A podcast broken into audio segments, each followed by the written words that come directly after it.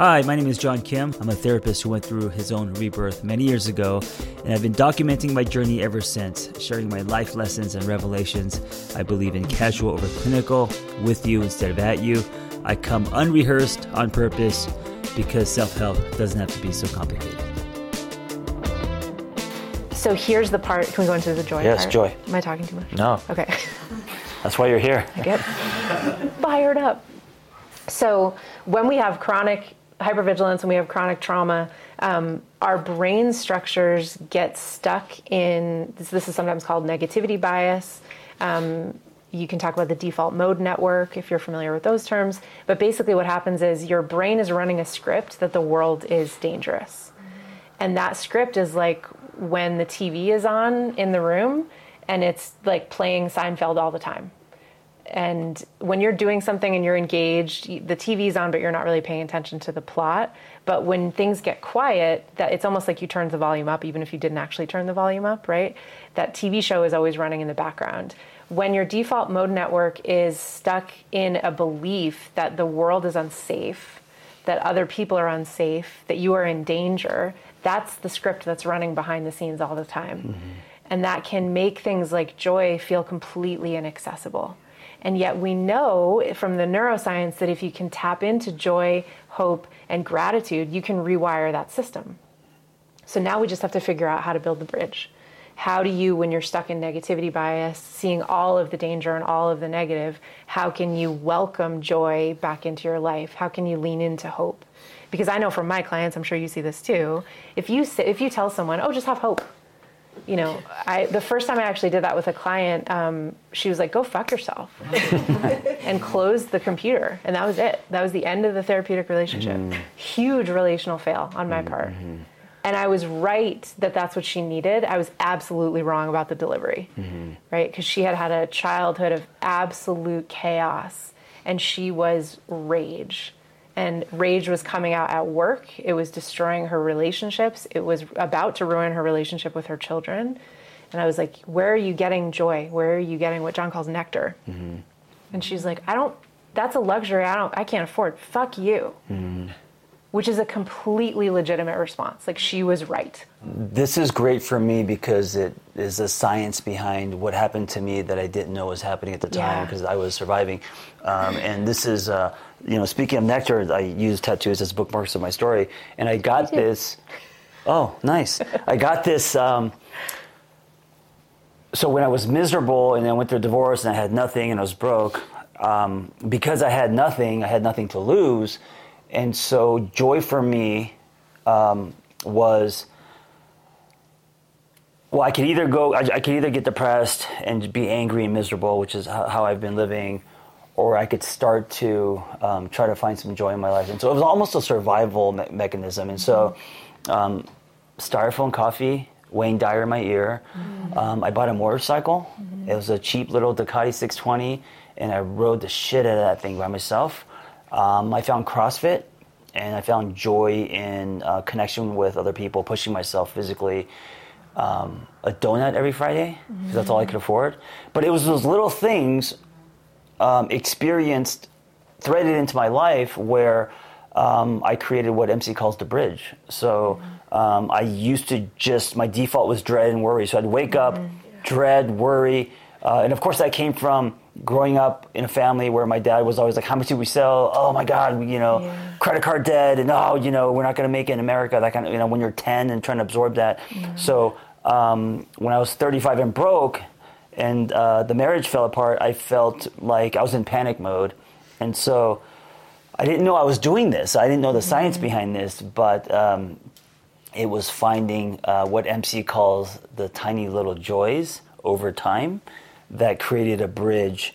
And then I think I slowly, I mean, it took 10 years, but um, I'm not as I'm not miserable anymore, you know. And of course, there there are days that I'm I'm you know discouraged and sad and all that. But I'm my default isn't worry and dread. Mm-hmm. Even if I don't get sleep, it's never worry and dread, right? Um, it's it's gratitude comes in, hope, joy, and I find it in the mundane, which I was never mm-hmm. able to do. So it's an ability, you know.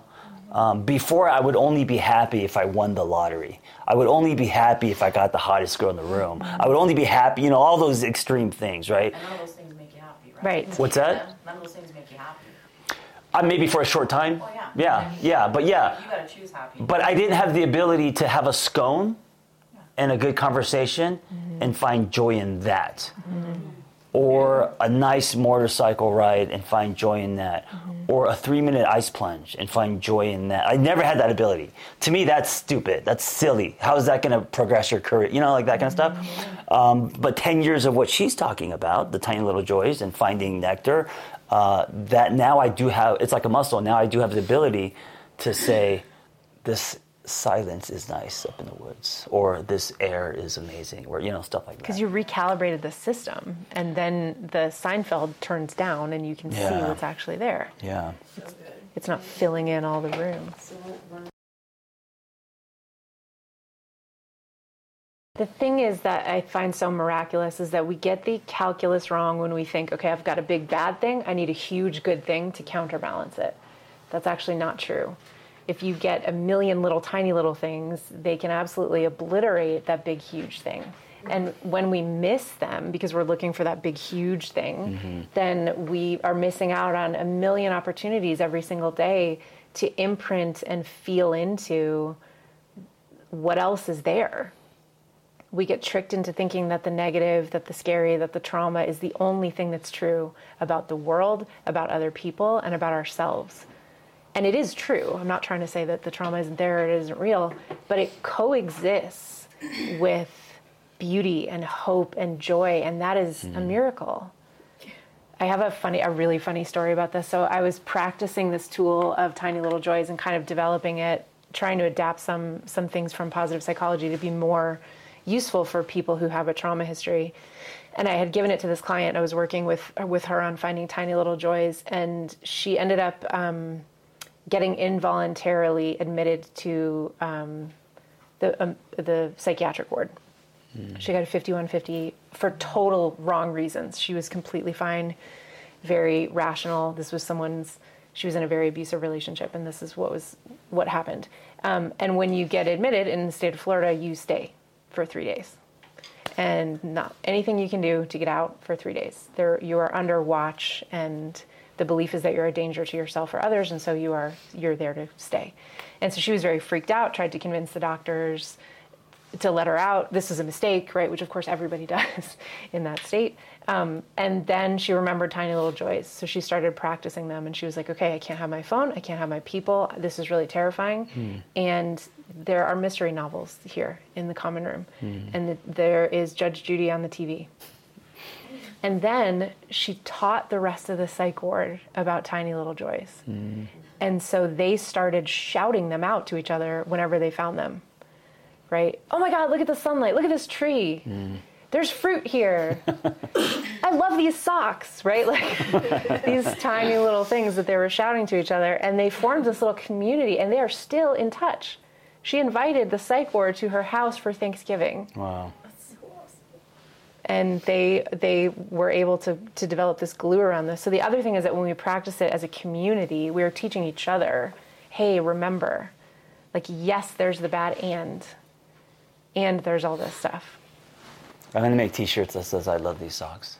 I love these socks. So, is that one thing that you notice going to change your life? I mean, I think it's reps. I think is mm-hmm. developing where that's your go-to, that's your default, instead of thinking the sky's falling, right? So, mm-hmm. it's not because you noticed the scones today that suddenly you don't, you know, you're healed. Um, it's the ability to notice things more, where you then start to create a bridge mm-hmm. from fight or flight survival mode to, like she said, spectrum. Yes, there's bad, but there's also this. Yep. And the next step was so the little journals that you have, I designed, and it's a journal. Um, it's it's a whole year of tiny little joys. So each page has a week, and each day has a block, and you can write or you can draw or you can put a sticker or whatever you want to remind yourself of the tiny little joy and keep you in in the practice, um, because it is reps. Yes, It is when you're recalibrating the system. We so often in our society look for the quick fix. Mm-hmm. Let me go just go do a bunch of ayahuasca and I will be cured of my trauma, right? Um, not that that can't be a, a, a formative experience, of course, but everything. It's a journey. It's a it's a long, long, long journey. The second thing, once you start noticing them and bring yourself to that, and listen, sometimes it's hard. Like when I'm having a tough week, I am sitting in my house, like, find one thing, Yeah. right? Yeah. one thing. Um, and it and it can be really hard to find them, and that's that is okay. Um, but once you start being able to do the reps, the second thing is to imprint them. Our brains are wired to imprint negative because that keeps us alive. If we remember everything bad, then we will most likely avoid it. We have to manually imprint the positive. And so what that means is that not just that we notice these things, but that we we feel into them. Right? So when I sit in my one of my favorite things is that um, I live right around the corner from like the middle school, and so the kids come by every morning, mm. and I hear them laughing and mm. and shouting at each other and singing at the top of their lungs as they ride by, and I try to sit there and just be with it and feel what that feels like in my body. Mm. Where is the joy? Does it feel like a tingling? Does it feel like a burst? Does it give me goosebumps? Where does it start? Does it start at my feet? Does it start at my center? Um, because when you're doing that, you're you're delving deeper into the experience and imprinting that it's there.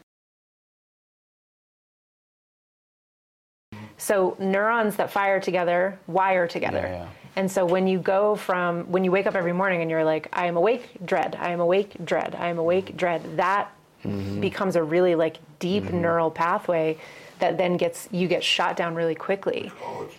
Exactly. Yeah, yeah. Go kiss. So if you if you push the neural connection to another place, yeah, and you start to then make that connection deeper.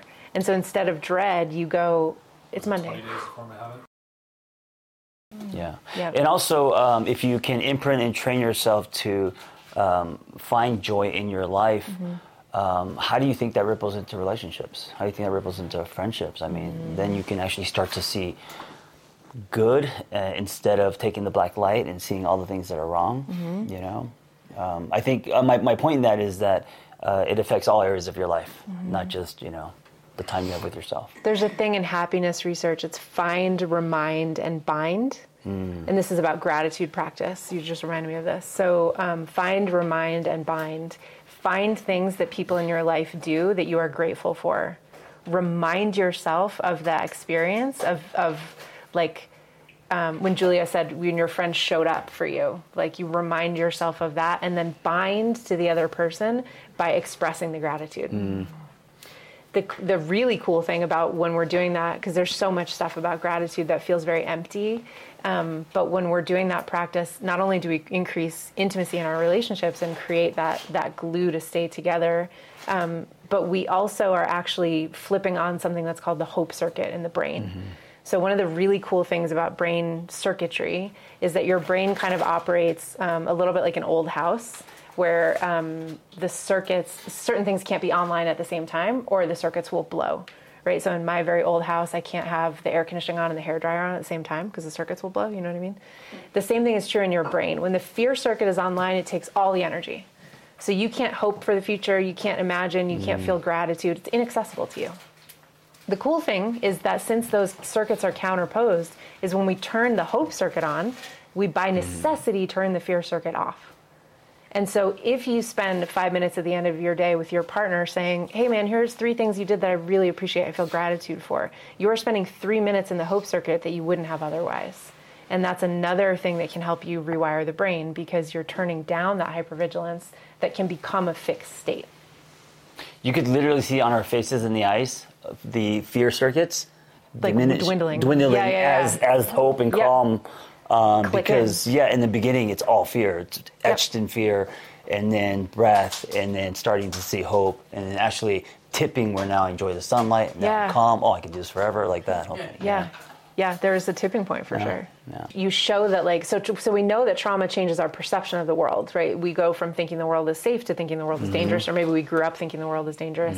But you just had the opposite experience where you're like maybe the world is safe. Maybe these things are good. And then the world literally starts to look different. Hmm. and you start to actually see like it almost looks like the, your perception has changed. Because you're like no wait. My car is different. My experience of my car is mm-hmm. different. Yeah, different lenses. yeah. Different lenses, right? yeah. like and and then you see that everything in the world that we experience has significance. So like if you think of someone who's struggling with insomnia right you might go from thinking your bed is the most comfortable safe place in the world to like your bed now becomes this monstrous awful specter where you're like uh, it's bedtime again right and then when you cure your insomnia your bed like your our perceptions of the world change So this is my definition of rebirth. Rebirth isn't some like you know dramatic. It's this. It's uh, the subtle noticing of things that you didn't have the ability to notice before. It's the uh, the list of twenty gratitudes that you're Yeah. able to do now. It's these kind of like because you know I think in- in the day to day, Um, these are the things that that change your life significantly. It's not the you know the weekend in Bali or the Yeah. you know like the, like the ayahuasca maybe, but it's it's it's it's these things because it's what we live with daily. You mm-hmm. know, there's this. Um, I mentioned it before that I, I don't play golf, but in golf, if you just swing maybe a millimeter, the hmm. projection of the ball, the distance is completely indifferent, and I feel Oh, like wow. Things like the tiny little joy or gratitude, these things are the, the millimeter things, Mm-hmm. but stretched over time, the ball is now in a whole, in, in a whole different par- Mm-hmm. whole different place. Definition of trauma: unbearable emotional experience that lacks a relational home Trauma isn't just uh, sexual assault or combat. S- Trauma can be someone uh, stealing your, your skateboard, right? Depending on your experience, the meaning attached, right? And uh, and going back to this definition of unbearable um, emotion, was it, um, Yep. um, and then also not having um, home, not having a safety, not having safety. Um, an argument can be traumatic, right? Uh, Thanksgiving can be traumatic. Uh, a lot of things can be traumatic. So knowing that, and then knowing what trauma does to you, um, the word that really resonates with me is integration, right? Healing to me, I, I mean, I get it, but I feel like it's so overused. So I like new words that aren't used that much. Like healing is like now it just doesn't mean anything. Um, but integration, what does that look like? And something like tiny little joys where you're now starting to um, rewire by creating this bridge. Uh, so it isn't just that the sky is falling and bad things happen. Yes, and there's a little tiny flower that's beautiful and full of, uh, you know, Right. so it's the and part that creates the bridge, Yeah. right? Um, I never had an and part, and that's an ability to create the and, to create the and. Both can be true. Both can be true. both are true Well, they are Yeah. true, yes, yes. Amen. Yeah. yep Most people who are unhappy um, live in or. I'm either rich or broke. Mm-hmm. Right, right, right. I'm either, you know, I have- love or- or yeah, in love or nothing. Like it's extreme. It's uh, and life is not that way. So the bridge comes in the end. Mm-hmm. I'm single and Mm-hmm. I know what I want now. I'm lonely and I have a lot of friends. Mm-hmm. I'm, you know, so it's it's that I think what happens is um, life life actually comes comes um, in color, Mm-hmm. uh, in, in, in all colors, not not just primary colors, right?